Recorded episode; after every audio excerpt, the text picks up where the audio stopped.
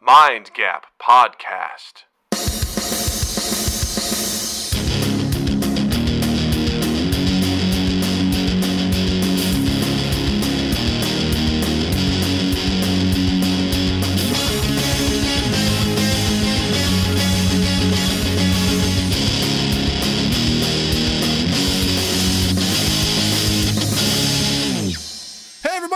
Welcome to Mind Gap Podcast. I'm Doug, and joining me once again to fill in for the mighty Justin is Seth. Welcome back, Seth.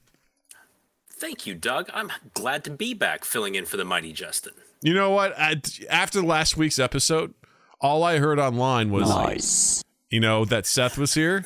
And so I was like, all right, we got to bring him back. He's got, we got to bring him back because, you know, Justin is, he's out there. He's out there in the world and he's made a promise to keep our world and more importantly, our dimension safe. So he is currently interning with the Sorcerer Supreme to make sure that the immigrants don't come in through the portal because they're building a wall to the other dimensions, you know, to make sure that they don't just come in here all willy nilly to take our jobs. So he's going to see if it's I all thought he was with the time cops, but yeah, the time cops. I was misinformed. Yeah, it's actually the Sorcerer Supreme trying to stop interdimensional immigrants. I don't know. Who knows? Who knows in this day and age? The world is a vampire, as Jesus once said. Um, man, I'm all warmed up after our pre pre hit record like shenanigans. I'm feeling good. I'm feeling Believe the- lively. Uh, Mellon Collie and the Infinite Sadness 316. God damn right, baby. Do you remember the name of that song? Um, Because I don't actually. It's it's. Hold on. Bullet with butterfly wings. There we go. I was like, fuck, why don't I know this? Yikes, we're off the rails Mine- tonight. Goblin, you have no idea, buddy. You have no idea. the rails were never here. No, they weren't. They were destroyed. And uh, we're just doing the best that we can. But we're glad you're here, Goblin. We're glad that you all are here checking us out live at youtube.com slash mindgap podcast. That's right. We live stream every Tuesday at oh 7 or 8 p.m. Central, depending. We're flexible with our guests. Seth needed it to be later, so here we are later. And you can come hang out with us, chill with us, chat with us. You know, you could be like Seth a couple weeks ago and derail the whole show just one, with one little comment, From the chat. And Yeah. then you get invited to come on and derail it in person. right? I mean, that's special. That's really And special. here we are right now. No rails. I've just, rails have been completely abolished. That's right. You might say it's unrailed. You know, that's what we are. We are unrailed right now, and uh, it's it's it's always a good time. So come check us out there if you feel like it. It's fun. Also, check out our Discord. It's in the link down below in the description. Join us. Come be a part of the family. We just got a new family member tonight. Just joined us, which brings me to my next thing. If you'd like to support us, hit the like button on the YouTube channel. If you're watching it, hit the, hit it. Hit it. It's free. Cost you can nothing. Smash it for your boy, Doug. You can smash it, or you can gently press it. I don't care. Caress it. I don't know. Do your lang- love language, whatever it is. Literally, however hard you press that mouse button, the, the, the register on the other end, it doesn't actually matter. No, it doesn't. I mean, it matters that you pressed it, but it doesn't matter how hard you pressed it. That's fine either way to me. And if you want to keep up with us and what we're doing and our shenanigans, hit the subscribe button, uh, and we'll be in your feed. You know, politely. We will not be li- held liable for any mice or other peripherals damaged in the process of smashing your like button. Yeah, I That's just say part of the that's part of the disclaimer. If you go all the way to the bottom, those are the social norms we live with in this day and age. So get on board. And then if you'd like to support us further, you can check out our Patreon, patreon.com slash mindgap podcast, which shout out to Sal. Sal, thank you so much for uh, contributing to the Patreon. You are a wonderful human. We appreciate your continued support, both financially and also for checking out the podcast on a regular. And Sal also joined the Discord, so welcome to the family, pal. Welcome to the party, pal. We're glad you're here. And you can also check out our merch at redbubble.com. Uh, link is in the description down below. Go check that shit out and uh, buy yourself something something else. Upset Duck, welcome to the show. Couple of questions. How do you value what you contribute to? Uh, uh, okay, let me try that again. I think this was a typo. How do you value what you contribute at the workforce? Second part. At which do you most can't the least? Okay. but that Listen. second one's a lot. Listen, I love The love first one I think we can talk on. First of all, I love your screen name. Upset Duck is fucking dope. All right. Secondly, I don't know what kind of riddle you're you're sending my way. I know I'm off the rails tonight, but I don't know what that means. I can't do the math on it. Okay. I'm gonna need you to try. I'm gonna try try that again. All right. We'll be standing by for for what you were writing there. That one came out a little weird, and that's okay. Because I do that all the time. I write stuff and then I read it out loud. I'm like, Doug, what the hell were you trying to do there? That doesn't, in my head, it made more sense than when it came out my mouth. So, you know, what are you to do? Um, but I'm excited to be here again. I was a little sleepy, um, a little sleepy today. I had a, I had a, an extremely long meeting. It was four hours long today. It drained a lot of the emotions and the mental energy that I had. And I thought, dear God, I have to do a podcast tonight. I hope I'm able to summon the energy. And here we are. I'm summoning the energy. Happy to be here.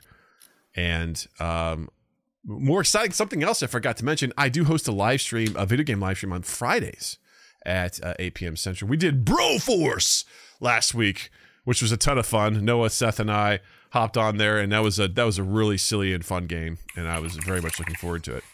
And I realized I haven't put any thought into what I'm doing for this Friday, but um, I'll figure that out. Um, Let's see.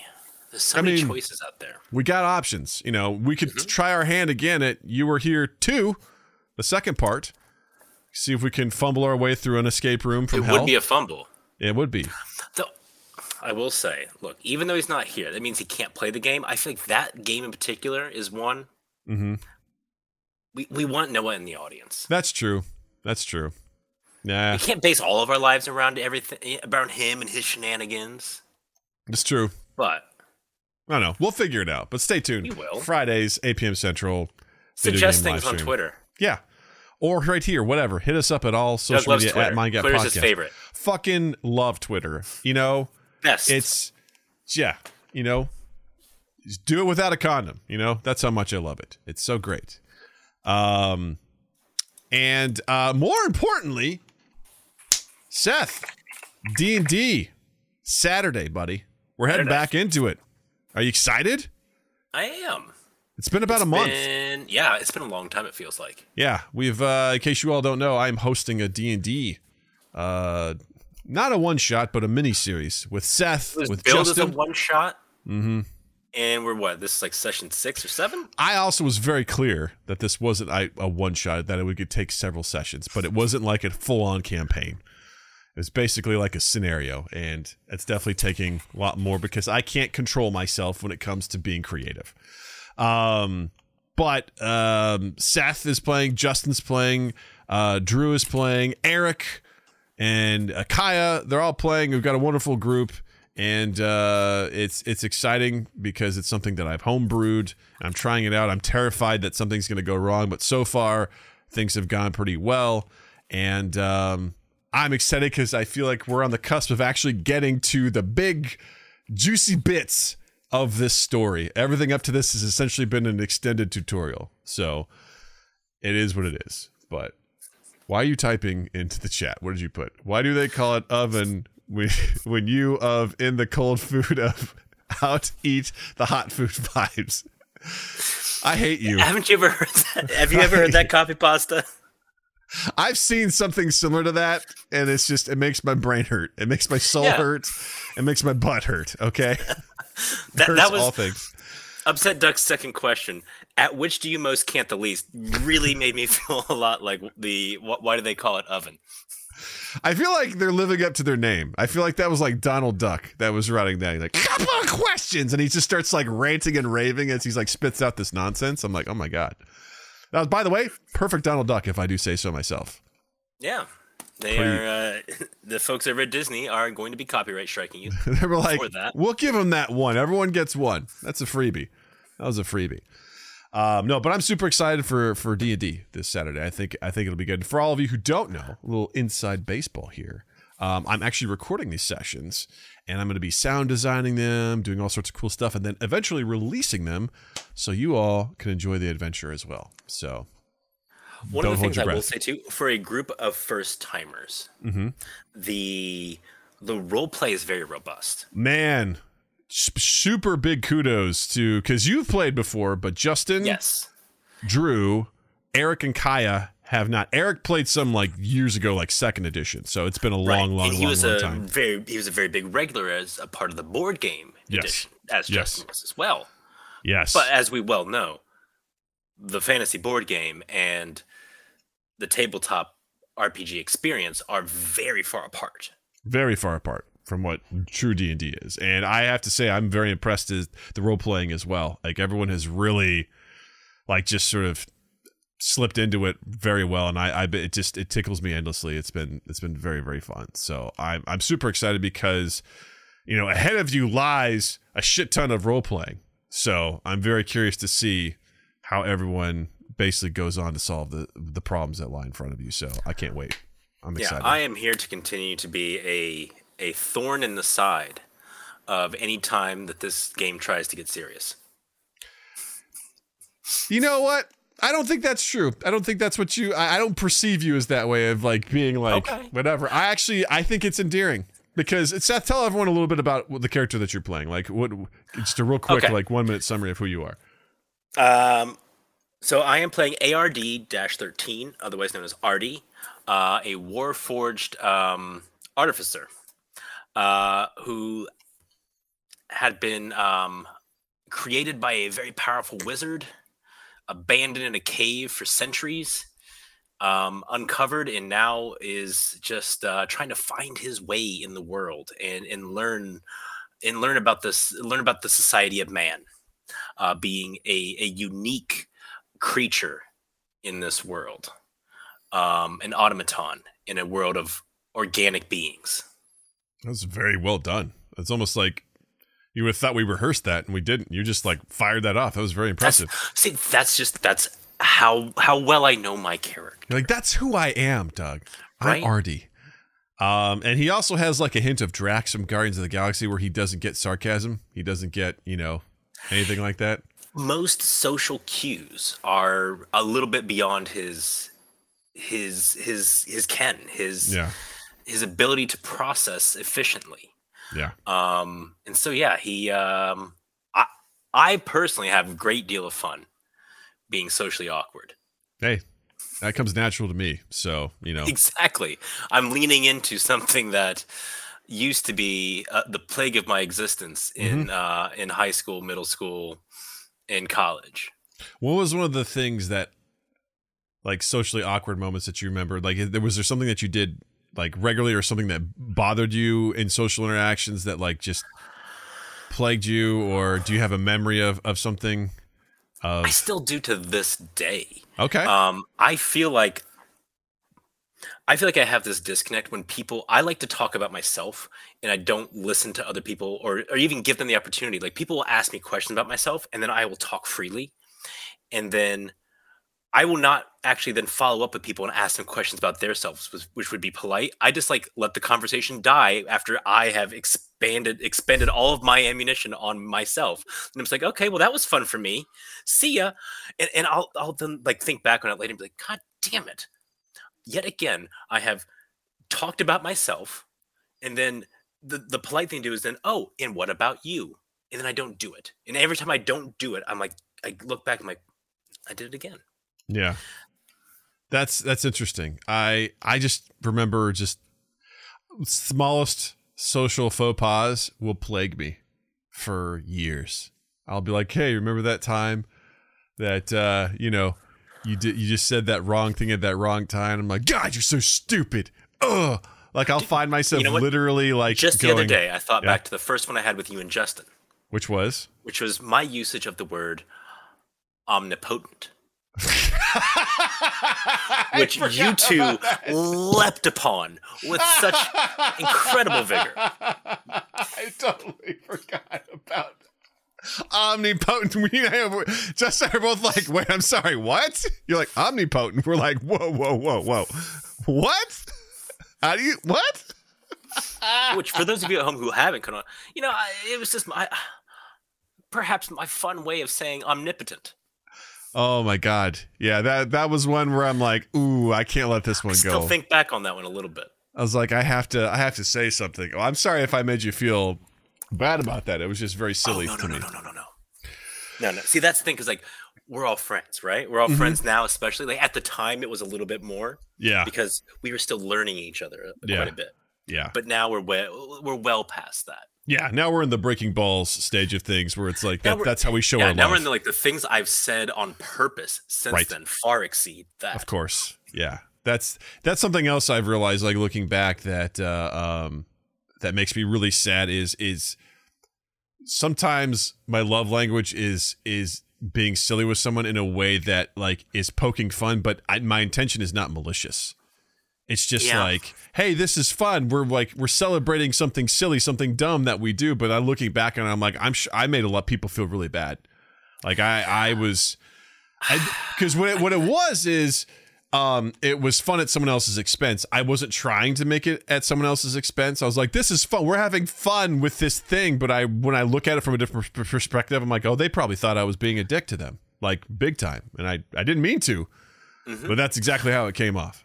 The same thing. Like sometimes the people who I who I enjoy the most, I will I will rag on or or or or, or pick apart the most and, in like utilize my knowledge of them to to make jokes at their expense. yes And it's only because it's only for people who I genuinely like that much that I ever do that because everyone else I'd be too afraid. yeah I wouldn't want to do that. And then I'm like, wait, but if they don't know that that's how I feel about them, and if they're not, they just feel like, wow, is, did he just pick to be an asshole tonight?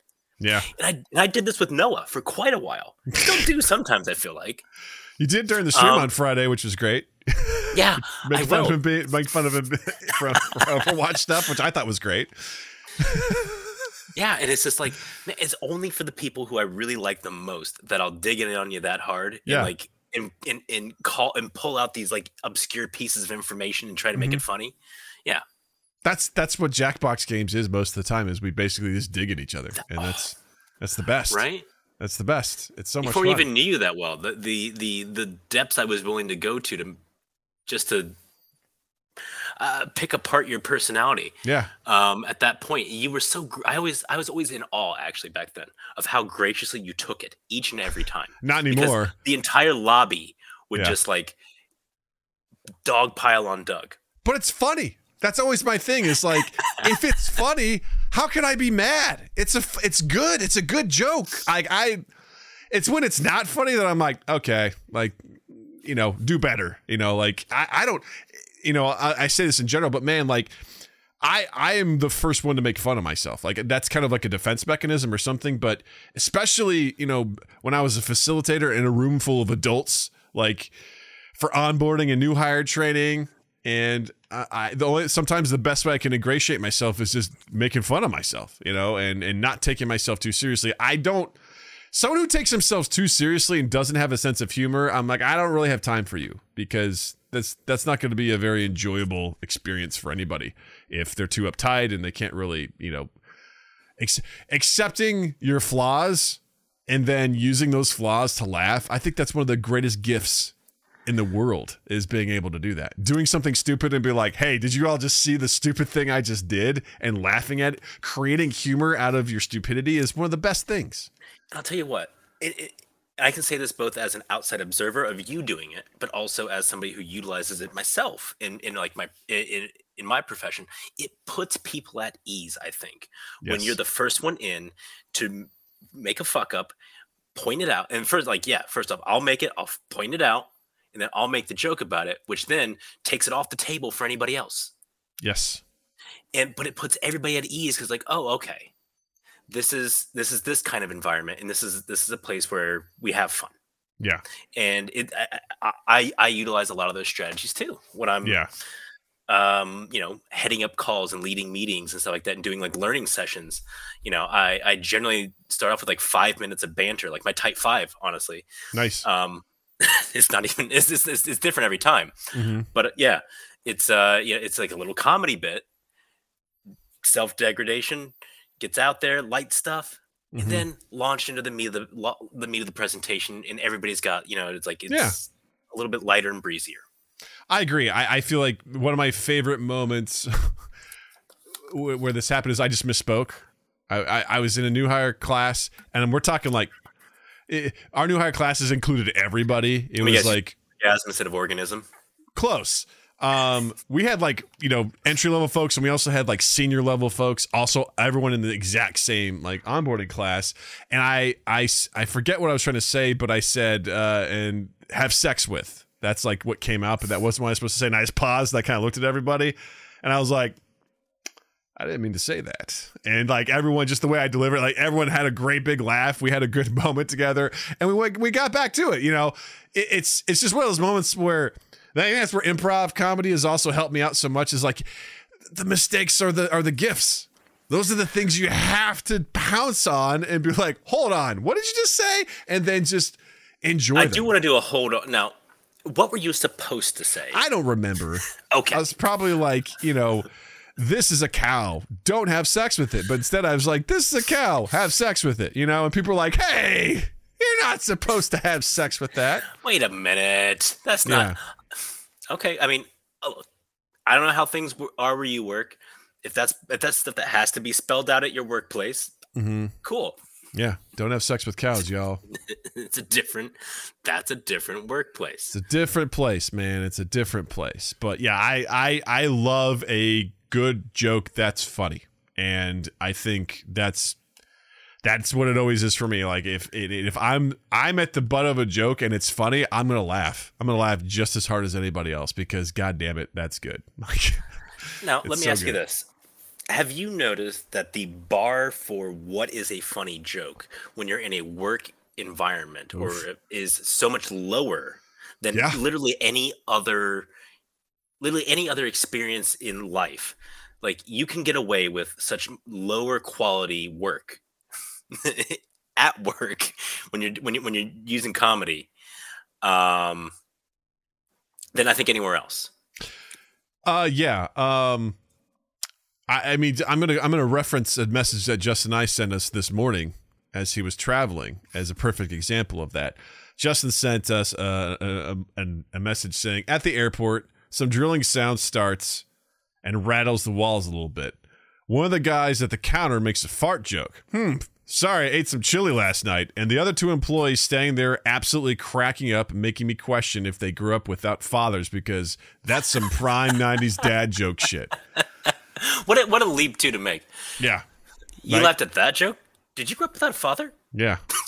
Did you only just watch the TV? Because that's because that's the thing is that's why I feel like going to comedy shows. There's always that asshole, at least one in the crowd, who thinks you know I'm the funny guy where I work, so I can mm-hmm. I can give this a try. And it's like no, you really can't. Like that's that's like hey, I was really good at Mario Kart in my house back in the day on Super Nintendo until I played someone who was fucking phenomenal and it changed my it, it rocked my world. I started dating a girl who knew how to do the slide technique and she hammered my little butthole to pieces and I was like, "What do you what? Huh?" She, she slid into your DMs. Yeah, she was like, "Let's do Rainbow Road." I'm like, "What the fuck? I don't why?" She just zipped around the track. I'm like, "Oh my god, you have to play my brother."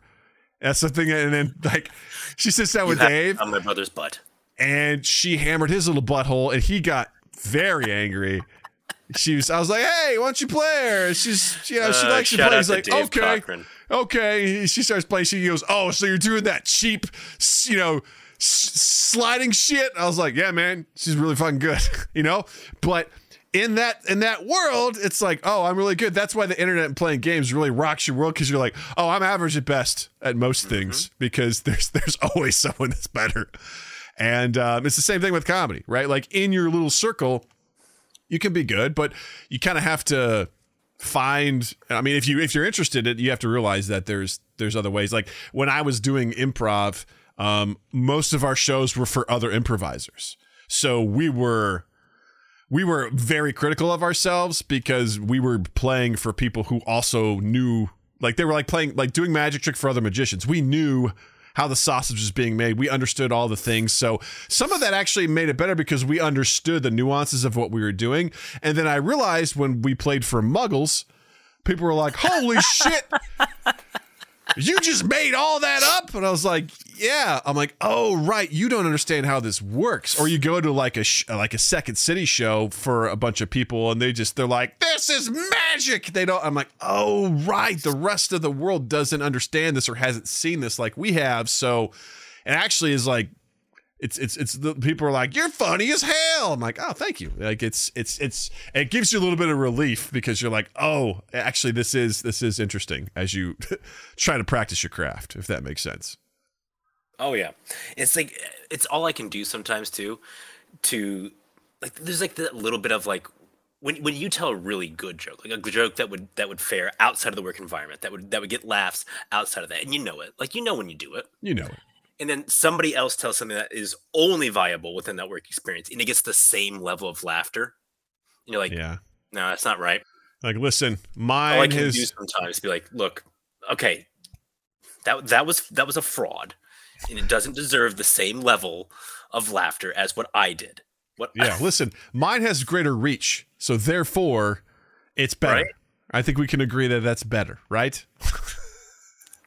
like theirs was a regular longsword mm-hmm. that to attack the. Mine was a was a plus four. There you go. That was a plus four longsword. Yeah, I don't know if the D and D reference there really makes it land, but it lands with me, that's what it feels like. and that's all that matters. So, yeah. Anyway, looking forward to D and D. I think it's going to be a good one. See, look at that. We just bring it right back around so nice and neatly. Upset Duck. Have a good night. Sorry I didn't answer your question. Your follow up was, for example, are you skilled at creating of when you have to grow to the Warhammer or trying when out there? However, when can you AMS every turn? It's a great question. And these are questions we'll get to. It's, Sorry you it's have to go, Question.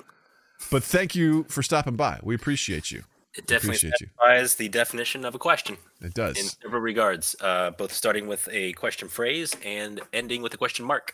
Indeed. I could tell the intonation was there. So thank you. Thank you for hanging out with us. We appreciate you.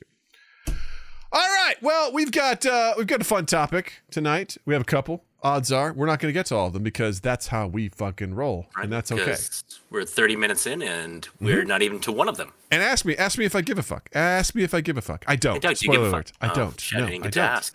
Sure don't. That's a, that's a little of your fucks. Sure don't don't, know the because we're having fun and this is a natural, engaging conversation, and that's what it's all about.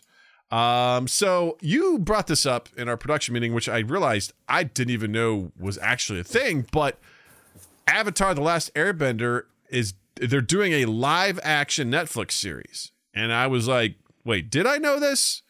And the more that I thought about this, is like, I don't think I knew this. Was it Berenstein Bears or Berenstain Bears? Right? I was like, I because I was confusing that with the um, My Hero Academia live action that they were doing, which I was like, why? Why of all things would you choose to do that I live mean- action? Didn't they learn their lesson from anything that they've done that, that, that was animated that they made live action, right? Well, here's the thing.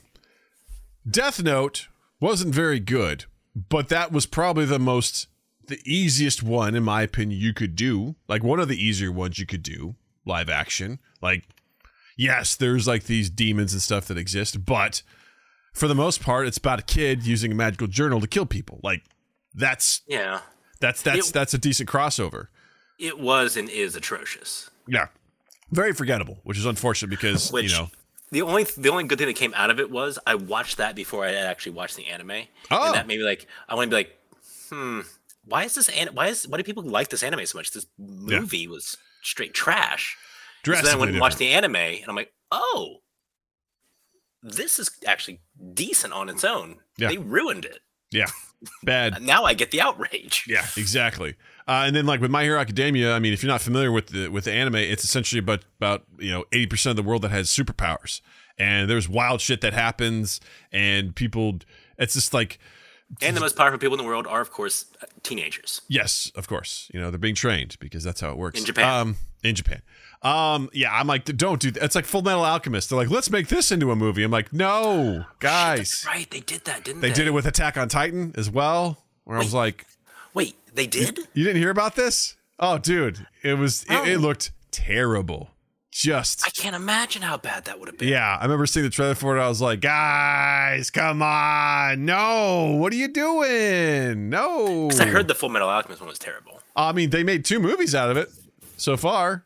So Oh my! Speaking of, did you ever watch the Dragon Ball Z movie? no, no, God, that's a steaming pile of garbage. sure didn't. Um, d- yeah, another one where I listen. I don't know much about the show. Why that one doesn't seem like it translates to live action very well either. You know, It doesn't at all. No, so they should probably just not do that. Um, literally, like most episodes are twelve to fifteen minutes of two guys screaming, standing still while they power up.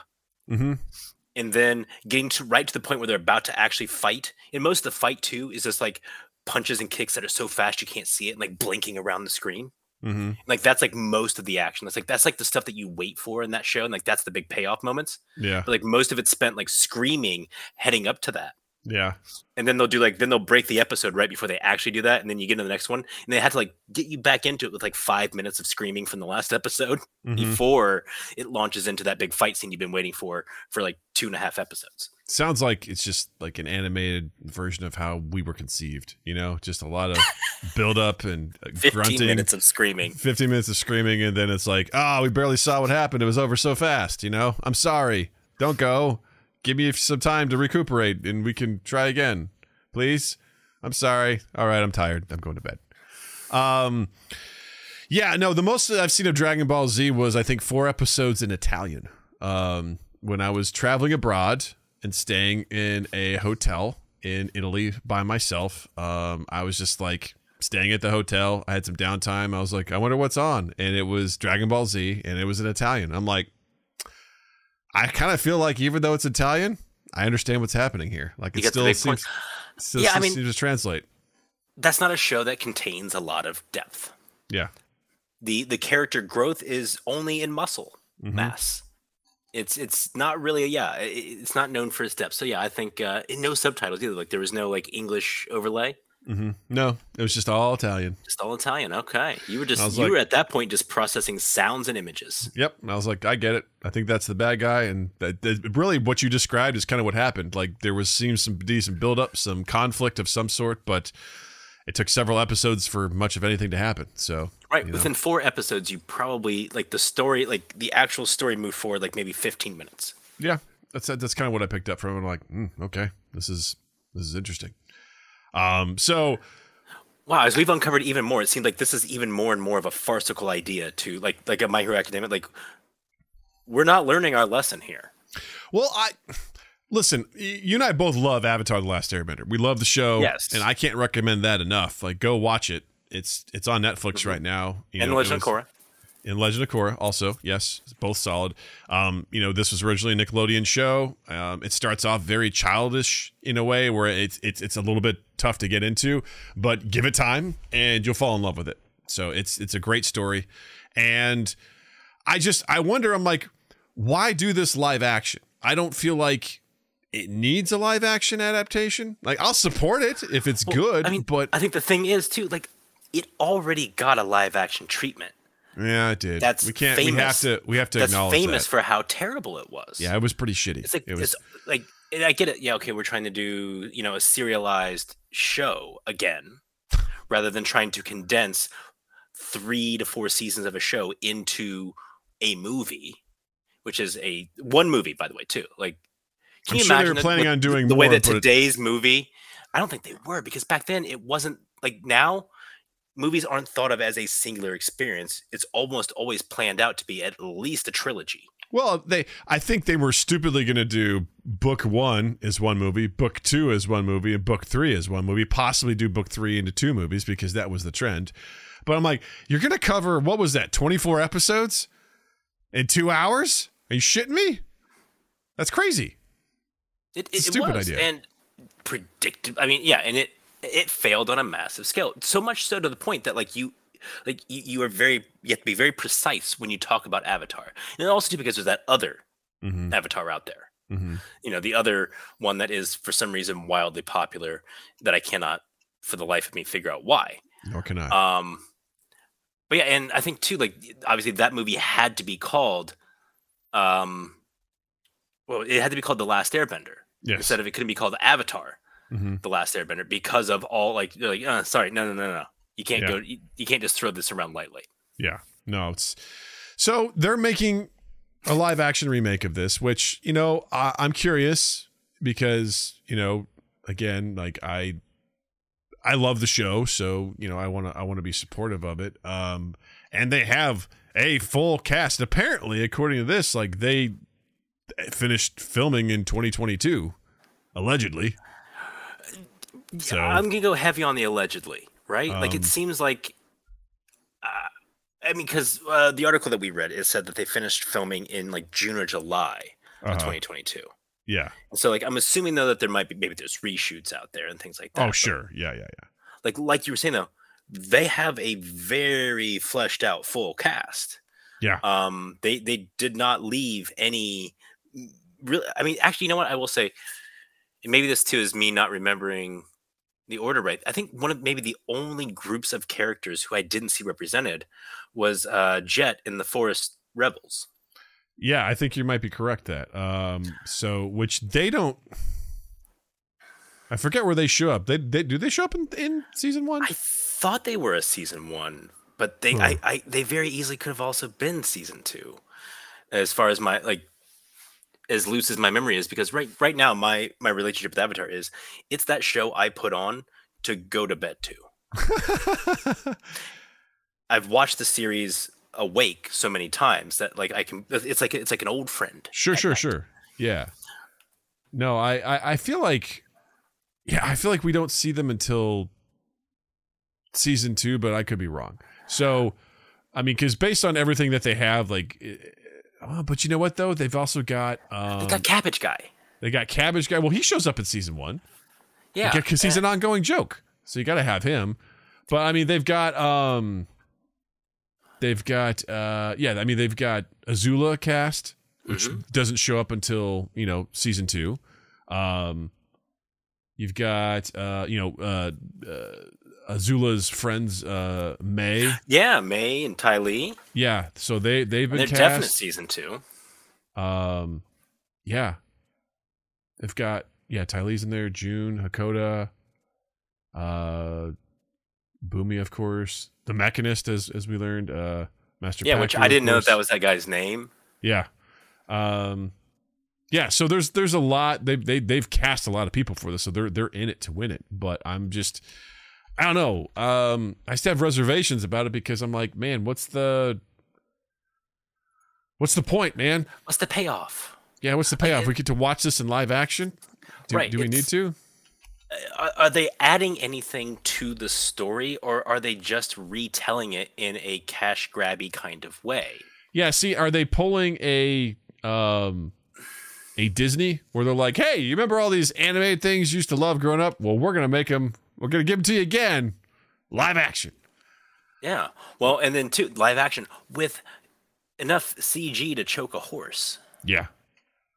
Yeah. and it's it's really interesting because i this also comes on the heels of a lot of additional Avatar related content coming.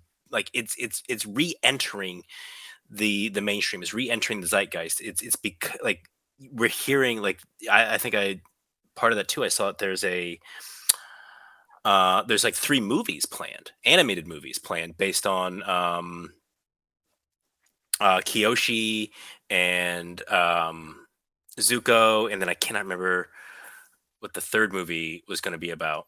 Um, Um, I can't remember either. But yeah, there, there's like they've got some more stuff that, that that's coming out, but yeah, which there's is three exciting. movies. They announced a new series coming out. Mm-hmm. There's the there's the board game. There's the the tabletop game Mm-hmm. assets which are out. Um, I've seen the talk of uh, a video game or two, and it's it's. It's like the shows themselves are now like the the original source material are now like out of, you know, it's been a decade. Yeah. These things were left to like marinate, Yeah. and they were. It's not like they were unpopular at the time. They're like now just being rediscovered. I'm just, it's just, it's, it's really curious why why why now. Well, and and it's important to note the original show creators are not involved with this either. And I remember when I very first heard about this, I had a lot of hope because I heard that they were involved. Mm-hmm. And then there was like a, a catalyst where it's like, uh, no, we're not. Yeah. Which and is that was like a big like, uh oh kind of moment for me. Yeah, uh, yes. It says here like the most exciting news early on in the project was the original creators of the Nickelodeon series would be involved. Unfortunately, the original creators Michael Dante DiMartino and Brian Konietzko, who would serve as executive producers, departed the project in mid 2020. So, Right, that's that's before anything really formative happened. And yeah, like Netflix already doesn't have a stellar track record of sticking to source material. And you know, here's the thing. That doesn't bother me depending on the show. Like they deviated some on The Sandman, which was fine. Mhm. Like some of that stuff was cool. Um I don't mind when shows do that. You know, I didn't mind when when Amazon The Boys, like the the Boys TV show is very different from the comic. And I'd argue in a lot of ways fair, it's it better. kind of had to be, yeah. Yeah, and in a lot of I, I'd argue it's it's better And- for it. while still also displaying things that I didn't think would ever be displayed Yeah. on television. Yeah. Um, so I, I think, you know, there's there's some opportunity for that. With this, I'm like, how if they do deviate, I'm like, I hope it pays off because I don't I don't see the benefit from deviating from this too much. Um, because the story is solid, it's straightforward, it makes Mhm. sense. Like and things like the Sandman, that's a world about dreams, you know, and so there's some in my opinion, fluidity into how that story is told and what goes on. You in- know, Neil was Neil was very closely very involved. tied to that project Yes. too. So anything that happened there did have his blessing. So that's one hundred percent, that's a very different, I think, very true. way that that all played out. Where this is not going to have Yeah, any kind of like blessing of the creator. I think God, that's got to be weird to be those two guys and basically be like, "Hey, we're gonna do this thing," and you're involved, and you're like, "I don't want to do this anymore," and you leave. But that's the thing that you created. But we're still doing it. God, that's got to be weird and scary, Yeah. right? God, that's I got to think- be weird. the best outcome here I, I maybe it's a little the best outcome is probably not what i'm about to say but i think the best worst case scenario hmm is that this goes the way of the cowboy bebop reboot live action Mm. reboot did where it was in no way what the original was. Hmm and it was not nearly as good. Hmm it wasn't that bad. And it but it made a lot of changes. It did it like deviated from the source in a way that like didn't need to happen. And it Yeah. didn't bring back some of the things that we loved about the original. Yeah, and so it, it was its own thing it kind of wasn't that great but it also didn't tarnish the original either. Yeah, it, like if anything it like just kind of like it bolstered like everybody's opinion of the it was like yeah you know what? Gosh the original really had it right. Hmm um, is kind of just how we left that series, how I left at least that series feeling. And you know, I am an unabashed like Cowboy Bebop is for me the the top of the the anime stack in terms of like it's what I recommend for people who are like on the fence about anime. Hmm Um, and for me, one of the one of the greatest accomplish- accomplishments in the medium. Hmm. Um, in terms of yeah, and one of my favorite shows ever too. I got about eight episodes into that, and I just, I was just like, I felt bad, but I remember reaching out to everyone, being like, "When does this get good?" Like, yeah, it's good. I'm like, I, I'm not feeling it. I'm not feeling it right now. It's Monster of the Week. I hate Monster of the Week. I, I, I can't stand it. I feel bad. I just Wouldn't be if fun you're when they make just- if when they make the Avatar live action that. if you're just watching Seth literally just like wheeled back in his chair, like I, I, I can't. I need to take a breath based on what Doug just said. He said some serious shit, and I feel bad because I I, because I some of the stuff you have to look at the time in which it came out. You know what I mean? Mm-hmm. Because it's like looking at watching sometimes some older comedians and you watch their stuff, you're like, I don't see why they're so funny. It's because people have built, they've been ri- built on top of their shoulders for so long that now when you look back at that, you're like, uh, that's not that funny. Like if you look at some Like it- old Sam SNL sketch, yes, yeah, right, Sam Kinison, his style of and like Andrew Dice Clay, but I, I put Yeah. Kinison above Yeah. Dice Clay. But like such a gimmick. Mhm. Which then like I think the only thing that later came like Lewis Black Yeah. was like the next in that kind of line. Right. Like, let's just shout at people Right. Yeah. and Yeah. let's just shout obsce- obscenities Mhm. and uh, and drop some jokes in between. Um, but uh, like, yeah, I get what you're saying there. It's like, yeah, it was very much a product of its time, and I think Yeah. part of it for me too is when I was introduced to it hmm was in my early teens, and I fell in love with it then, and then I've rewatched it many times throughout, and so it holds a lot of special sentimental value to me in that sense Yeah. because of the time period when I like trying to get introduced to it now. I think is quite a bit different because it's Yeah. also that much further from when it like that everything about it was was newish. Yeah. No, that makes sense because obviously the way what I it's it's like watching an older movie and seeing the editing techniques. And I'm like, move it along, move it along. I got it. I got it. I got it. But people were dumber back then and they didn't understand I need to see him walk from the car into the building to know that he actually went to the building, then walked to the lobby, and then got in the elevator and went up to the elevator and then went to apartment 1602. Because otherwise, how did he get there? Did he teleport? Like, we've gotten used to these storytelling techniques. And so sometimes when I watch some of the stuff that's older, I'm like, oh my God, whatever. And and uh, Monster of the Week sort of stuff used to be the thing for so long. And I, whenever I find a show that does that, I'm like, I'm out. Like, I need It it. still I, kind of is in a lot of in, in in a lot of ways. yeah, and the thing is, I know there's also a through line, right? That you you start getting introduced to like if you- Spike has a past, you know, and there's stuff that's that's that's going that starts showing itself up, and I, I'm sure if I stuck through it, there would be a payoff. But I can't just like by episode eight, tell I'm like, what, that's a God. thing too for me that I think I am particularly drawn to. I like stories that aren't dependent on being completely linear, where you're not getting Sure. fulfillment on the main story every week, but that slowly develop one over a course of time that then you pick up cues to, and especially too when you can look back at like, oh, actually, I was being fed a bit of story here in the early goings. I just didn't know it yet. I And can really appreciate that too. enjoy that stuff. I and can that's something appreciate too that where like too. I recommended to you Adventure Time for you and Mhm. Natalie. Adventure Time, especially like the first three seasons of that, are very much that. Mhm. It's not necessarily monster of the week. It's like goofball scenario of the week, or sometimes it is a monster too. Um, and then it's really not until like season three, four, five. I mean, it has eleven, um, where this through line develop starts to develop. And then once you get to like season eleven, the callbacks to stuff that happened all the way back then, it's like, oh wow. Yeah, And whether or not they thought it through or they just like cleverly were able to adapt the future to meet the past, Sure. I could care less. I'm still I Oh, was yeah, there whatever. for it. Yeah, no, I definitely appreciate. I, I I think my problem is that every episode has like a singular thing that they have to resolve, and then they do, and then it goes on to the next episode. It's like here's the thing, we got to resolve this, and we move on. And you could argue, in, in, in most of the time, that's how a story does move forward. But sometimes I, I appreciate smaller arcs that bleed into an over overarching arc. Is that right? Maybe I don't know. But like Could be an overarching arc. there we go. You know, it's like say something like uh, I don't know, The Witcher. You know that series and that show, right? Like you watch, there's literally monsters, right, that we're fighting and doing, but sometimes it takes a couple episodes or a long, like an hour long thing to be like, oh, what's going on, and you're learning more about Geralt and the world and different stuff like that as it's unfolding. And I can appreciate something like that. I mean, hell, even Arcane, which is one of my favorite shows of all time, is phenomenal. Which Netflix, congratulations, you did a great job on that one. Um, you know, But again, animated. very, very great animation. Right? Yeah, And that's the like they didn't try to go live action with it.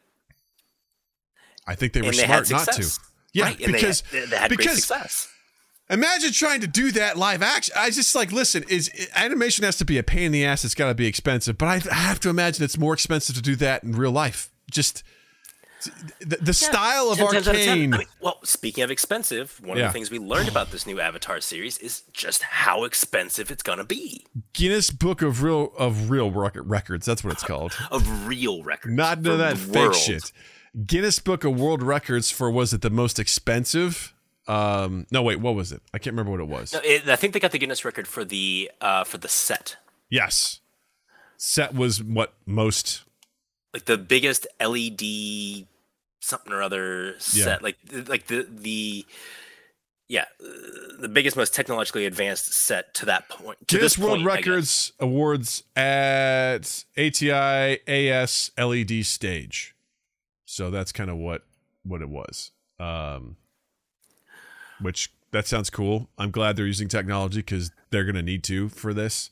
Um, yeah. So I'm sorry. It was Guinness World Records Awards Atlas LED stage is the biggest in the world. That looks fucking dope too. By the way, Uh, the picture does look really cool. Let's see if I it. can pop this over to transition over so you can kind of see what this looks like. This looks really pretty fucking cool. God damn, that's got to be so nice as actors to be like, all right, cool, we're gonna step in here. Like you can tell from this picture, it looks like the water or ice or something like that. Not only Right. that you have the lighting already there, so the color correcting guys don't have to be like, fuck, man. We gotta fix so much shit. They just build it there while they're doing it, so it gives you something to Easy act transitions against. from the Southern Water Tribe up- up to the Northern Air Temples, up to Right. the Earth Kingdom. the just the natural lighting and everything it's got to look it's got to be so much easier it's got to make things so much better in post for these guys to do that that's really cool i Though think that's do awesome too. I mean, you think too about other live action ones with like uh, I think like Game of Thrones, where yeah they created those environments in the real world. mm-hmm. Like that's also super duper impressive yeah because then you do have, to, but then we also too you have like stuff like the um, was it the the Long Night that Mhm. episode that when I watched it I was like wow this is fucking really this is really dark. I can't see anything. And then I didn't realize that I was also among a legion of other people who were like, "Yeah, this is way too fucking dark. Why can't we see anything?" probably save Um, costs it's my guess you know that's uh, that, that that's my understanding of why a lot of times uh things are just darker because it's it's less work you have to do in post to create and generate stuff is you know I think I remember seeing at the time that it was something about like they when they were doing all the editing of it, they were doing it on like studio quality equipment and Mhm. like tuned equipment that like made it look fine for them, not Mhm. realizing that most people don't have that, and so their experience would be very different. yeah i don't want to go down that road of game of thrones because That's, fine. just- yeah, I can't tell you how many times I'm like, it'd be nice to rewatch that up to season six and then just do a hard stop and just don't and do just pretended it there. and just be like, that's where it ends. It ends right there because it was such a fucking. I remember season six just being like, this show is fucking incredible. Like just Mhm. the music, everything that happened. I'm like, god damn, this is awesome. And then they and while they had and eight. source material, they stayed within it very well. They highlighted good points. They kept with it. they deviated a lot, and I would argue for the best. You know, Eh, well, that's the, like they deviated when they had to, and it, and it all worked. While they had, it's once they ran out of source material mm-hmm. and they were left to their own devices. Well, now see, now we're getting into it. we're gonna do it. But what I wanted to go back to though, because it's funny that you brought it up when we talk about this, like sticking with the source is you brought up The Witcher, which is also under Netflix and undergoing a massive change because they Yeah, they refused to stick to the source material enough for for Henry Cavill for the lead for you know for Mhm. for for Geralt, yeah. and he just said, "Fine, enough, I'm out." More, And now I he's mean, making a fucking Warhammer 40k movie, baby. Woo woo! I'm here for that. Yeah. Let's do it, baby. The Witcher's loss is is your gain. Hey, listen, it's going from one fan area to another, and honestly, I've been itching, itching for a Warhammer 40k adaptation. That that that is a rich world that is just waiting, waiting to be mined. And now, also, the neckbeard nerds out there will just be insufferable in so many ways because the the, the nerds of that world are definitely a different breed. Among So- the nerdiest, yes. And I remember too, like um, Tex, our friend Tex, Yes. uh, who's he is a big um, shoot. Now I'm gonna um, he, he goes with the, it's not uh, not Warhammer, but the um, is it Mech? goddamn MechWarrior. Yeah, MechWarrior. Is it MechWarrior? Oh I fuck! think it is. I don't If think it's it not, is. I'm gonna feel real bad. Hold on. Um, I'm been a hot out. minute, Yeah. but he always has some very strong opinions about what the owners of that story did to it. BattleTech. BattleTech, yes, that's it. BattleTech, yeah. MechWarrior is like a Yeah. God, that was like a Super Nintendo game, I think. Yes. Something like Yeah. that. Yeah. Yeah, He's big into the BattleTech universe. It was kind of like the analog to Warhammer that, in his eyes, always wasn't perverted as much. Yeah. And you can see right there, it's like it's very dogmatic around the, the story of this. And from what I understand, the story is also filled with lots of dogma, um, Yeah. and heresy, and, Yeah. and things of the nature. Oh my god, dude. Oh. Cuz here's the thing. They've tried to make so many games in the 40K universe and most of them are not good. They're just they're not good. They can't Yeah, I haven't just- heard good things about the latest one. What Space Marine 2? I thought it was like Darktide or something. Oh, Darktide. Yeah, that's like uh oh yeah, yeah, yeah. I I I waited on that one. Actually at Noah's discretion, he's like, Yeah, it wasn't quite where it needed to be. So he's like he said, get it on sale, don't get it right away. Um but this yeah, there's it's such a rich world and you could go epic with it or you could go very small scope and have a blast. Like it is it is such an interesting world and I don't know what it is. Maybe because it's just a dark and depressing world that there aren't really heroes.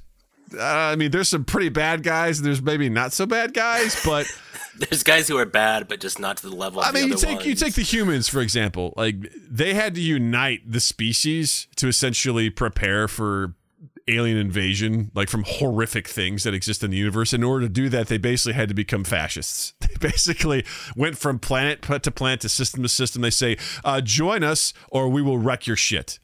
And people were like, "Okay, we'll join you." And other people were like, "No." They're like, "Fucking nuke that planet." And so, like, they basically force people. They don't live good lives, but they're like, "This is what we have to do to survive." but they live. the Imperium. I guess yeah, is- exactly. Is the is the shining is, yeah, is the silver lining for them all? If you don't fight for the Imperium, if you stray or whatever, I mean, they have no problem with just like harvesting you and being like, "Fuck you, get uh, you know, whatever, move on." Heresy, stamping and moving on. But they also create amazing things called Space Marines, which are essentially superhumans who are just like badasses wearing power armor and shit like that and you call them in and when they show up they they you you thank you thank your gods that they're there because they're badasses and it's just it's an incredible lore. There's a whole i mean i i remember several times back in other jobs when i got really bored i'm like i'm gonna go back and read the lore of this and the history of it and it's such a rich history that is if they could tell the story of the Horus heresy which is essentially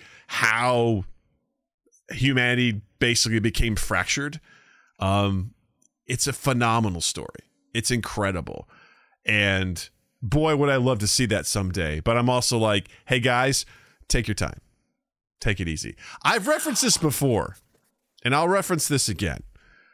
There is a guy who did all by himself, did a short film called Astartes. Um, and this guy is a goddamn just amazing. There's there's a lot of fan made shit out there, as there are for most fandoms, and a lot of it's like, eh, you know, eh. this is top of the line animated shit. It is incredible. Um, it's called Astartes, A S T A R T E S.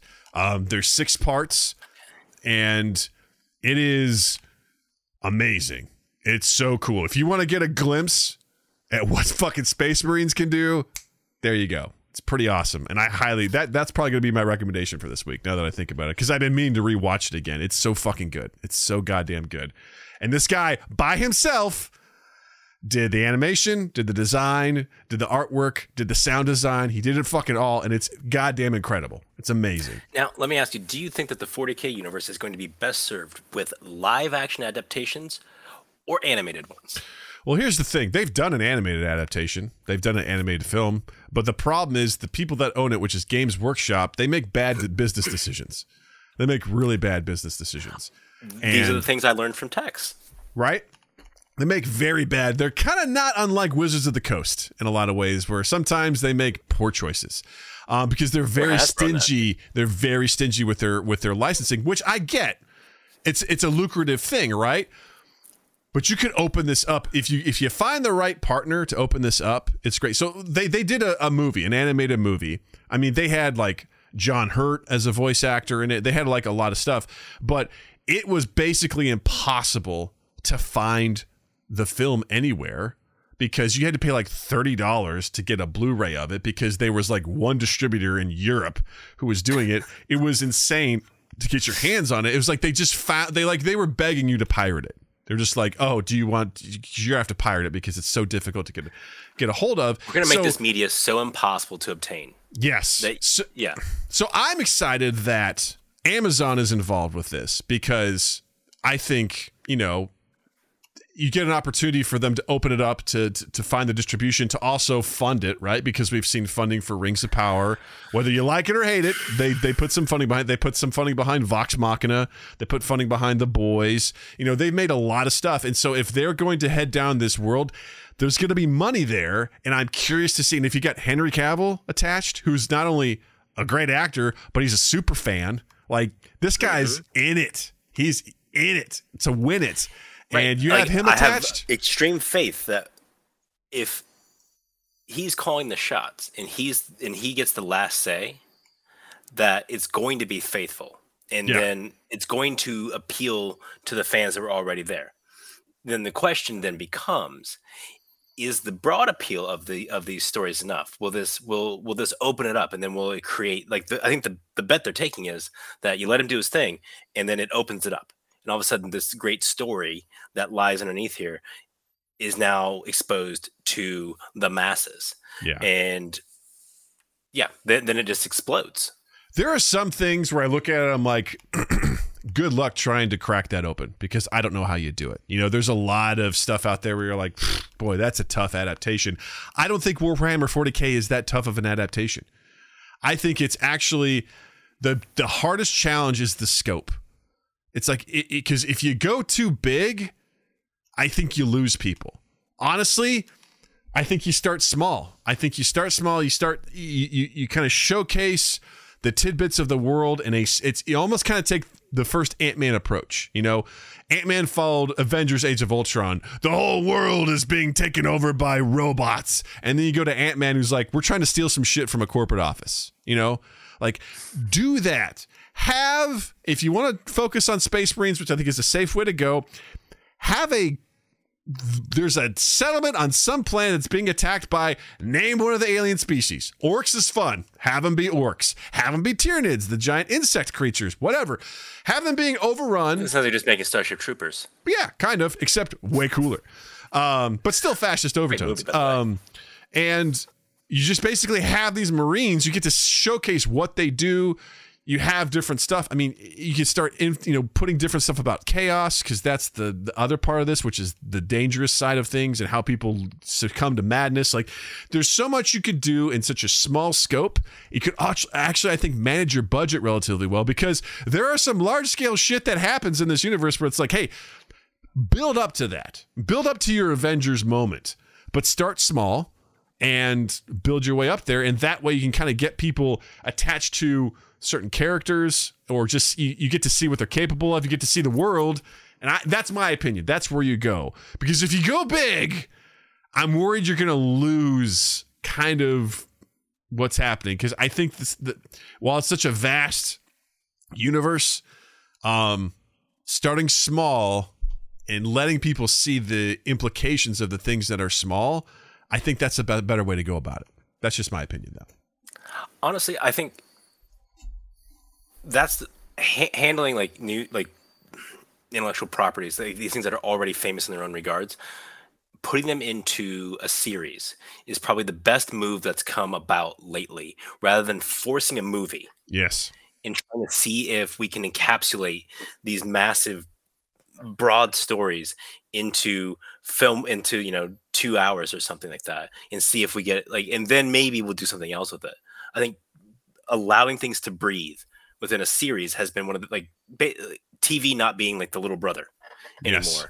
to to films and having the same product or similar production qualities and in budgets has been one of the best things that's come out of the whole streaming revolution I couldn't agree more. I think, especially with something like this, you can explore so much more in a season than you could in a movie. I still think you could do a pretty badass movie, but you're going to be leaving a lot of stuff like out. you- it's not like you leave a movie out Yeah. like if you're doing these hour long episodes that's great and everything but if you want if there's a story that that can command uh, um like a, a the movie the presence of a movie then that's still on the table too Yeah. I agree. series doesn't take that away from it. But if you do a movie and you don't get it all and it flops and you try to get it all, going back and trying to put it into a series is almost like, well, Yeah. I mean, it feels like what it is, which is cash grab. Yeah.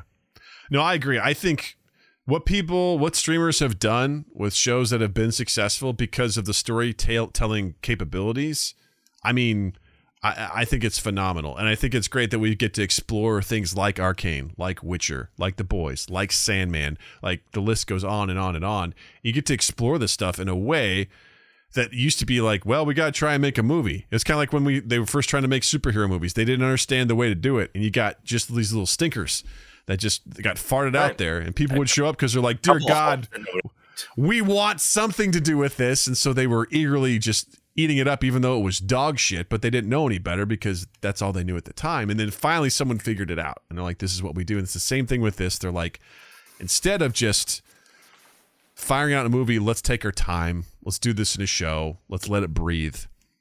And I think it's it's give all people for a the better. chance, give characters a chance to develop, give people a chance to give a shit about them. Yes, absolutely. Because you're taking the time to Speaking of having story. people give a shit about stuff, um, you know, I think we've got a really great opportunity to explore fandoms in greater detail, but through We've the lens about of a very special person that we all know and we all love.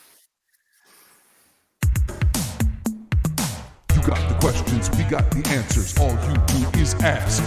Practical, practical, practical, practical, practical, practical, practical. Ask Practical Doug. Something terrifying happened to me there. For some reason, I must have hit something on my headphones and everything went quiet. I'm like, and I saw you dancing. I'm like, I think the music's Okay. playing, but I can't hear it. And I'm Good, like, oh, I'm just- providing good. I was I'm glad I could provide for you that, that that assurance that it was it all sounded normal. I was like, it's it's legit. I'm like, all right, that's cool. I'm like, oh, for some reason my Yeah. I must have hit this. But uh, so this this episode and this segment of Ask Practical Doug, which by the way, if you don't know what this is, welcome. Thank you for being here. Um, there's a little Doug that lives in my head. His name is Practical Doug, and he guides most of my decisions in my life on a day to day basis. And I use him for good with important things where folks can ask me a question and say, I need a practical answer to this question. I say, I got you. And if you'd like to ask Practical Doug question, all you got to do is uh, join us on the live stream on Tuesdays at 8 p.m. Central or 7 p.m. Central, depending on when we're doing it. Throw it in the chat. You can hit us up on any of our social medias at MindGap Podcast. Just use the hashtag AskPracticalDoug. You can hit us up uh, through email, mindgappodcast at gmail.com, or join our Discord. Hit up the Ask Practical Doug channel and Ask Practical Doug. This week is a different, it's kind of a unique thing. You posted this uh, in the Discord As I often do. Yeah. which I love. And really, what this is is it's kind of you've seen these on throughout social media and stuff where they give you a list of things and they say you can only keep a certain number of them. Which ones do you pick? And this one is all around fandoms. And this is interesting because some of these fandoms don't know why they're on the list, but that's okay. That's not the point. But if you're just uh, listening, I will read these through to you so you can you can hear them. And then if you're watching, I, I have it up on the screen here for you. But these are the things. All right, we have a whole list of of fans fandoms of things uh, content, and we only get to keep three.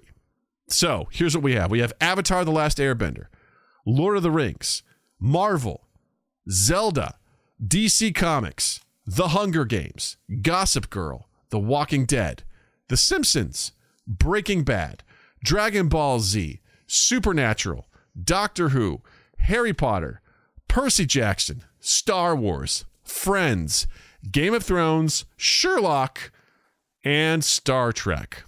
That's a lot. It's a lot to choose from, gang. That is a lot. And yeah, there's some real question marks in there too. Like I don't know how rich the storytelling is in Gossip Girl. Hey, uh, I know how shallow it was in Friends. You know, Percy Jackson, I mean, I know there's some sort of fandom out there for that. I mean, I always, I, I kind of wish that had come out when I was younger because I love Greek mythology. I would have you know? eaten it up. I mean, I know my daughter has eaten it up. Yeah. So Um, she loves it. I never got around to it. I've known a couple my people that really like Supernatural, you know? Obviously, is in it. Yeah. I know Um, some supernatural nerds. So, you know, there's there's definitely I, I guess I can understand there there was a fervor at some point in time, or maybe there still is for some of these. Oh, B, they're in the Percy fandom. Rick is a trans ally. Well, hell, there you go. That's awesome. I have seen. Yeah, Rick has not been shy about being vocal in the right ways. That's good. Uh, maybe, maybe, yeah. Obviously, it, it- and I don't think it's by coincidence that Harry Potter and Percy Jackson are right next to each other on this list. You know, Isn't because yeah, they're they're, they're the uh, they hit that that tween that that YA lit Yeah. sweet spot. I love Greek mythology, so I, when that stuff came out, I'm like, ah, damn, I missed that window. Because I read Edith Hamilton's mythology three or four times in high I school. I love it. That's awesome. That's so much fun. So let's break this down. So this is an easy choice for me. This is very easy because uh, most of these I'm either just lukewarm on or don't care about. Now, Doug, can I want to I want to inject in here my little special condition with this. Okay. But not only is it can you only keep three, but once your three are chosen, all the others are phased out of existence. They never existed. You they cannot be consumed by anyone. All memory of them is gone. The world is now without whatever you don't choose. Whatever Still- is not in those three. Still an easy choice for me. Still a very easy choice With that me. with that caveat being in there though, th- I, I had to be sure. No, I think that's great. I think that's a great caveat because it really makes you consider what not What's only do about what, to not exist. yeah, what's about to not exist. You know, because it's Then different. we also like, too will have to probably ignore some kind of like uh, if there were any overlaps, right? Mhm. It's like if you pick The Simpsons, and The Simpsons obviously covered everything in popular media forever. Like there, all of a sudden now there's some holes in that in, in some of those episodes. We- You know, if like you pick The Simpsons, but you know you don't Good pick news. DC. I'm not picking The Simpsons, so that ain't on the list. So we don't even have to cover Newsflash. that. Newsflash. Newsflash, it ain't covered. Uh, for me, it's actually really easy. It's Avatar: The Last Airbender, Lord of the Rings, and Marvel. Those are my three. And Oh wow! Avatar: So the Last first three are on the Airbender- list. They're just like Yeah, served bing bang for you. boom. Um, Avatar: The Last Airbender, pretty obvious. Um, we've talked about it multiple times. I'm a full agree on that. Yes, that one is just like it's such a it's a It's- Mm-hmm. phenomenal show, and I'm here for it. It's fantastic. The world is Um, better because of it. It's a great world with really great abilities. I love the bending of the elements. I think that's phenomenal. It's so cool, and I love the messages. Yes. I love the lessons it teaches. Yes. I love, yeah, I, I'm a full agree that Avatar: The Last Airbender, it's on my list. yeah, one hundred percent. makes the cut. The and it, it, it's the biggest no-brainer for me too. Yeah, that's that's straightforward. Lord of the Rings, I think, just as a collection. And I'm I'm talking about. I mean, yeah, I guess I, I guess we can talk about both b- books and or films. I mean, I don't I don't know how you want to Oh, classify that. absolutely. Yeah, Yeah. uh, you can't have one without the other. It's the Yeah. entire media franchise because like I would Yeah. not also discount from Avatar like the the comics and the the novels uh, Mm-hmm. Sure. that have come out around that too. The tabletop game, you know, all that stuff. you exactly. know. Yeah. It's No, the entire Lord of the- media franchise. Right. I think Lord of the Rings is such a great story as well, just as a collective, because that is one of the rare stories where everything a character does matters. And what I mean by that is, you know, for example, Frodo and Sam, if they give up at some point in time, the world's fucked, right? Because the ring isn't destroyed. Spoiler alert. If Aragorn, Legolas, and Gimli don't do their jobs, and don't find their way through all of their overcome all their trials and then take their armies out to the black gates to call out Sauron and drive the armies away so that Frodo can do his job not knowing whether or not Frodo is alive if they don't do their job Frodo's fucked If You know- Boromir doesn't overcome his demons right.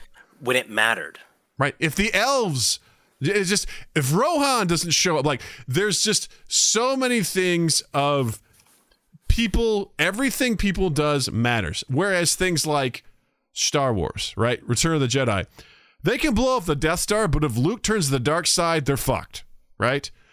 Matrix revolutions everything that everyone's doing in zion is pointless because neo still has to go into the matrix and fight you know fucking agent smith so it's like you're watching so much of this thing see so much of the story of like of this matters it doesn't matter because we're relying on one main thing, which is this. So it's all fluff. Whereas Lord of the Rings, every single thing matters. And B brings up a good point brotherly love.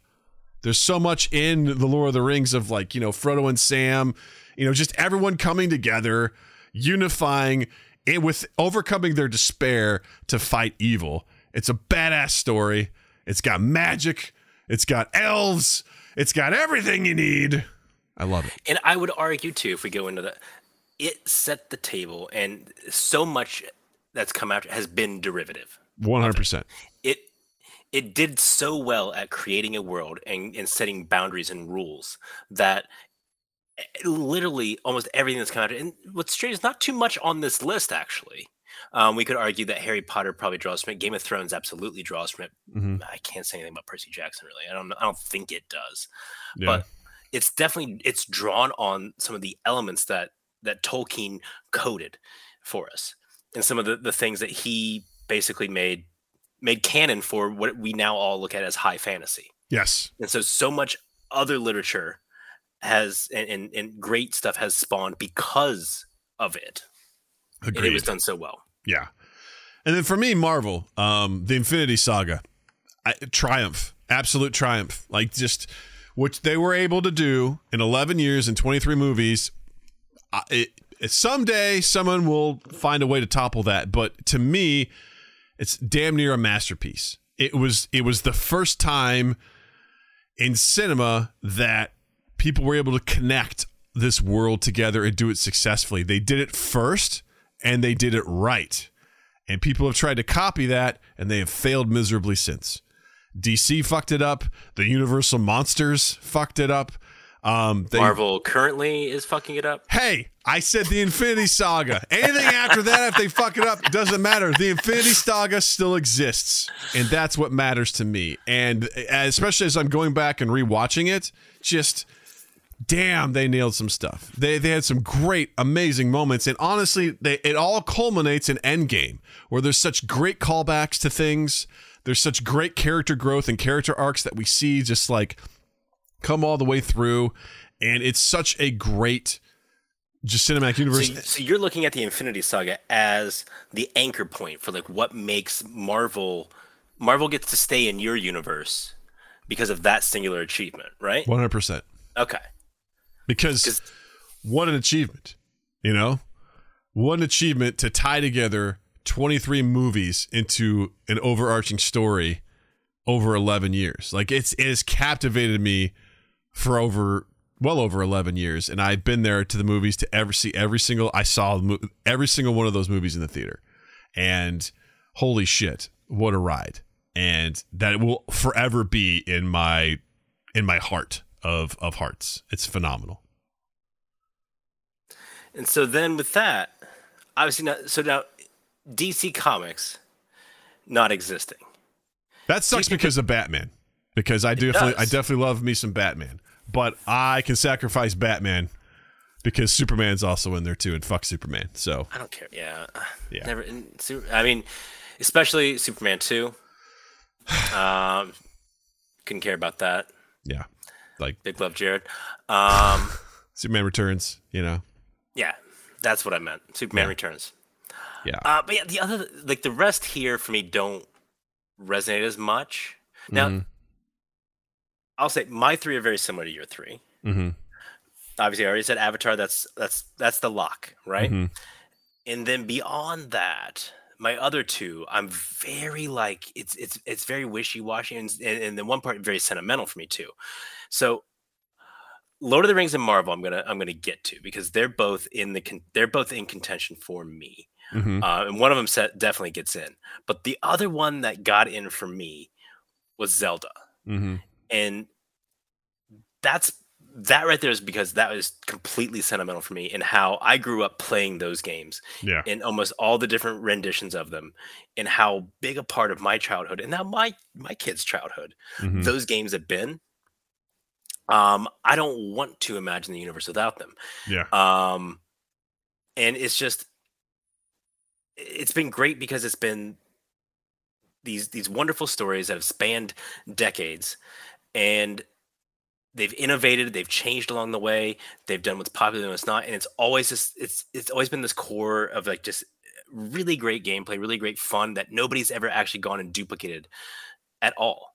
Like there's still kind of the singular thing in video games that Mhm. not really done by anybody. Everyone just kind of looked at it like, yeah, you know what? I'm not going to try and do that. Yeah. This is this whole thing that they've got going. Yeah, I'm not doing it. So then we get to Marvel and Lord of the Rings because that's that, mm-hmm. that's my last spot is going to one of those Yeah. two, and I got and I had a really hard time because I really love Lord of the Rings, and I really love too. Like I have a lot of great fond memories growing up of like the X Men and, Sure. Spider Man. and the comics and the shows and all that stuff and the movies have been great. And I think at the end of the day, though, when I think about the one that I couldn't have the world without, it from it, it's Lord of the Rings. That makes sense. It's it's just it's it's just yeah everything you said resonated so it, everything matters it was told so well and it just sets the stage for everything else in high fantasy which i'm a big high fantasy nerd like i wonder too like are are dungeons and dragons is that is that the same if the lord of the rings don't exist Mm. I'd argue no. i don't they couldn't be uh, does it even exist then at that point i don't know uh, then we get into some deeper philosophical stuff with this which this doesn't beg deep or philosophical questions Yeah. um, but yeah, for me, it's Avatar, Lord of the Rings, and then Zelda. We got a, we got a question from Mike in the chat who says for Marvel and DC, you're only considering the films. I'm certainly not. I'm not. That's where most of my love comes from is from the films. Um, DC comics, like I, I enjoy a lot of Batman comics. I, I own several of those, and that's the hardest one for me to be like, ooh, that sucks to say adios to Batman. Um, but when I think of like, there's some great Marvel comics. There's, but again, the Marvel, the MCU is just so damn good. We could argue what Phase Four is. All right, that's fine. I'll, I'll Look, that's for another podcast. that's for another podcast. But ev- for the Infinity Saga, top notch. I don't know why I'm doing this. I don't know what that is. Like top notch. Like yeah, You're about to, about to Shocker, you flick know. the air. yeah. I was trying to do like yeah, it's so good. Okay, and, uh, it's very good. It's it's it's phenomenal. So for me, like Marvel trumps DC in that regard. Although there's some phenomenal DC comics and stuff like that, and Marvel too. So, but yeah, we're definitely considering both in that world. And speaking of Zelda, real quick, what a missed opportunity! I know Nintendo's really protective of their stuff. How have they not made a Zelda movie? You know, like I think it's be. I think. I think it is honestly how. Pre- I mean, we're seeing right now um, that Mario movie coming out, yeah, and there's been plenty of. Uh, of a kerfuffle around it, and they made one way back in the '90s. And I think with Zelda, uh, they've just been that protective of the like. There was one show, there was a cartoon I remember back that. in the '90s It was shitty. Which, God, it was. I went back. Link was such an asshole. I went and looked. at it, I'm like, wait, this is nothing. And I think that's maybe what they're, maybe that's what they're afraid of is like it would in any way like they they dodged a bullet. That one is so far in the past that nobody remembers it. Yeah, But they they've set up this world. They built this IP, and I think they're just. Pre- I think once the um, once the creator is no longer around, like once whoever right now is the guardian of that is no longer here, then probably the floodgate opens. yeah.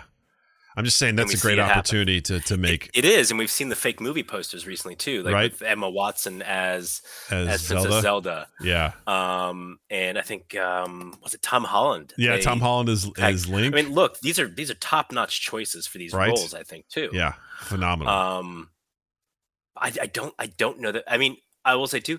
Maybe what happens here with the Mario one might dictate if they give it a shot. yeah.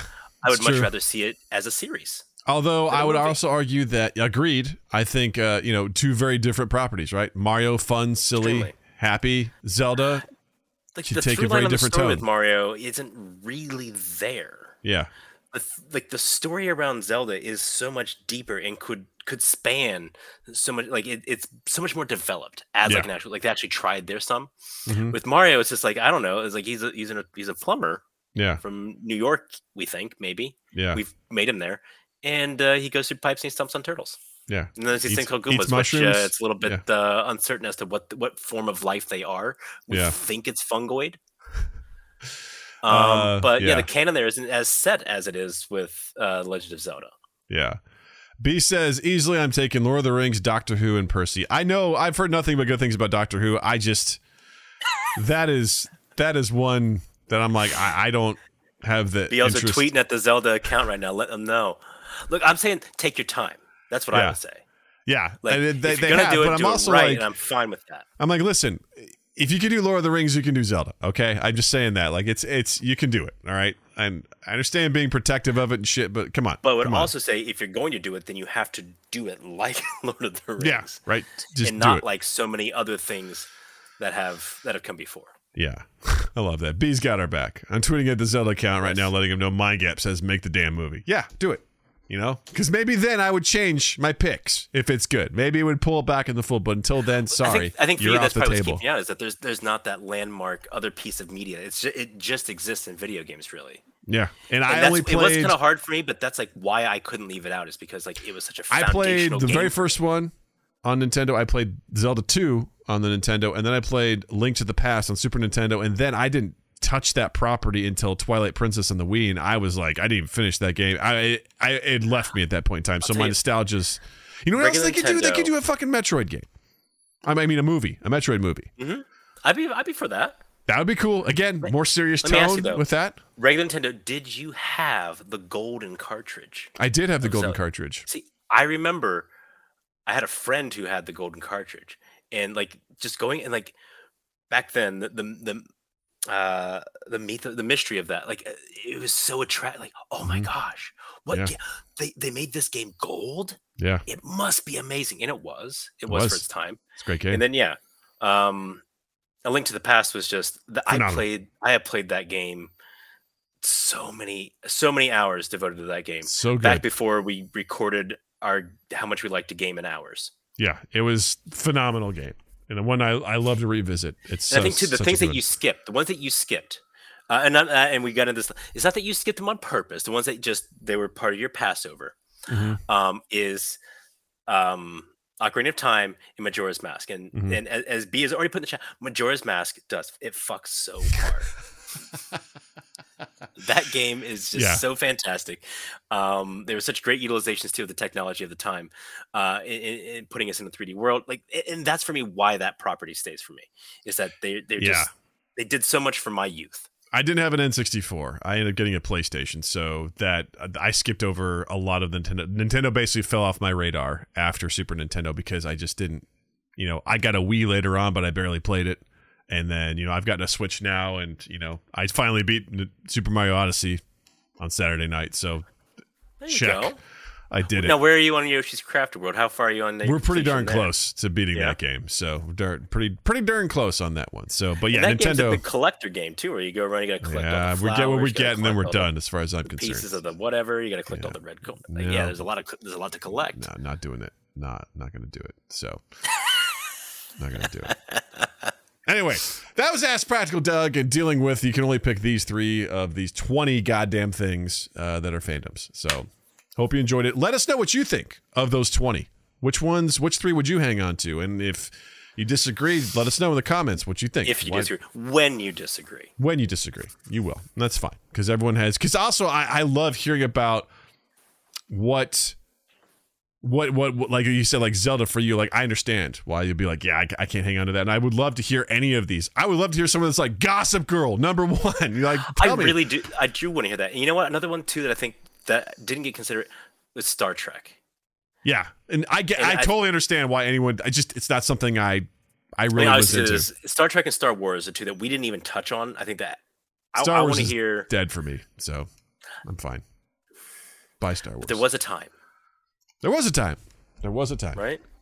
there was a time, and that time is gone. So, Will we be you. looking at Marvel that way in a few Probably. years? but still, we'll always have Infinity Saga. Always. We'll always have the original three for Star Wars. Yeah, they exist, and they're ruined because of the prequels and the sequels. So, So media can be so so. Uh, uh, fantastic original media can be tainted by what happens at by, oh, by of media course, created you can fuck up a story any way you want. I mean, you just like you can do that all the time. I mean, Jesus Christ, you know. Yeah, post mind. What? Star Wars is unfortunate. I don't know what that. post mind rape. I don't know either, I don't know what that means. but I'm not as deep into the Star Wars lore. Yeah. Well, I mean, if you just, I don't know. Anyway, regardless. B's like, I like, I figured I knew what you were writing there, but I still don't understand what you mean by by that. So Mind you know. rope. What's a mind rope? mind ripe. My mind's ripe as it can be. Squeeze those mind grapes. Yeah, there we go. All right. Yeah, the first movie Kylo does that. Oh, gotcha, gotcha, gotcha, gotcha, gotcha, gotcha, gotcha, gotcha, gotcha, gotcha, gotcha, gotcha, gotcha, gotcha. I was only half awake Gotcha. for that one. Sorry. Thank you, thank you, thank you, thank you.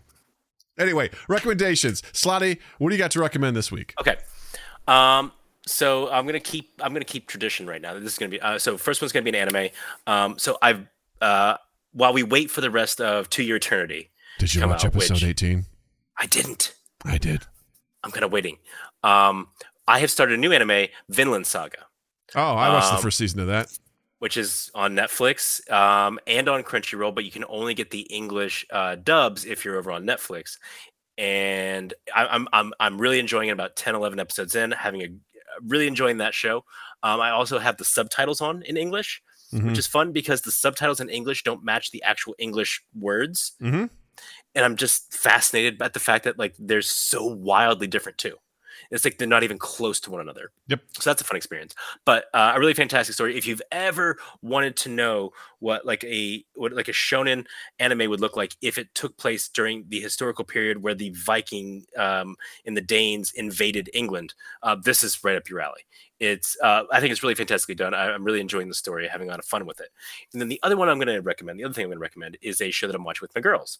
Um, it's kind of like a, a throwback, and we are getting into again for me and my oldest daughter, but getting our youngest initiated to um, Gravity Falls, which is such a fantastic. It was on Disney um, many years back. Only ran two seasons.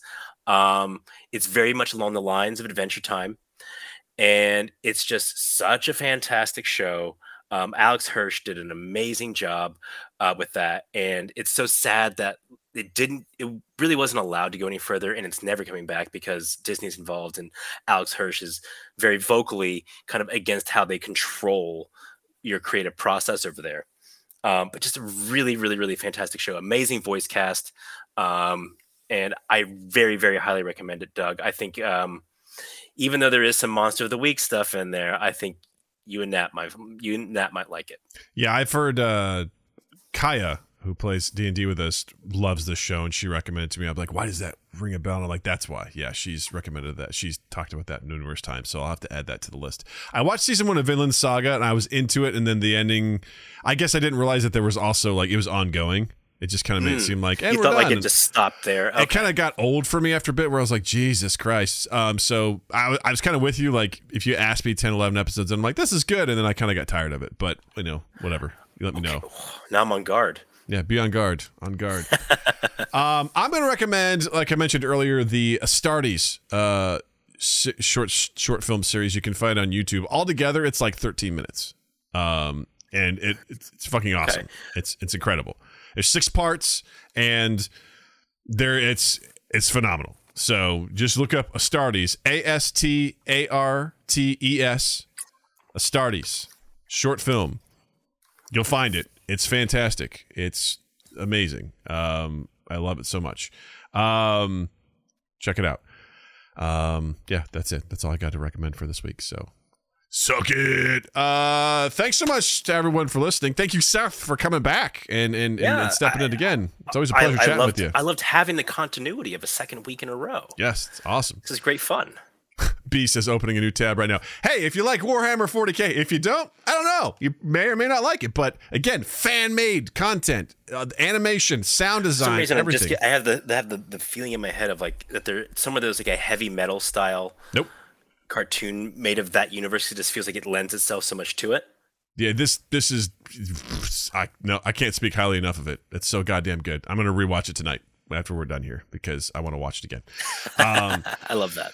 But so I just want to say, uh, if, if you're hanging out with us here on YouTube, please hit the like button. It means a lot to us. We appreciate it. And then, you know, write your comments, you know, what you liked about the show or everything. The engagement helps us a lot with the algorithm. So please do that. Interact.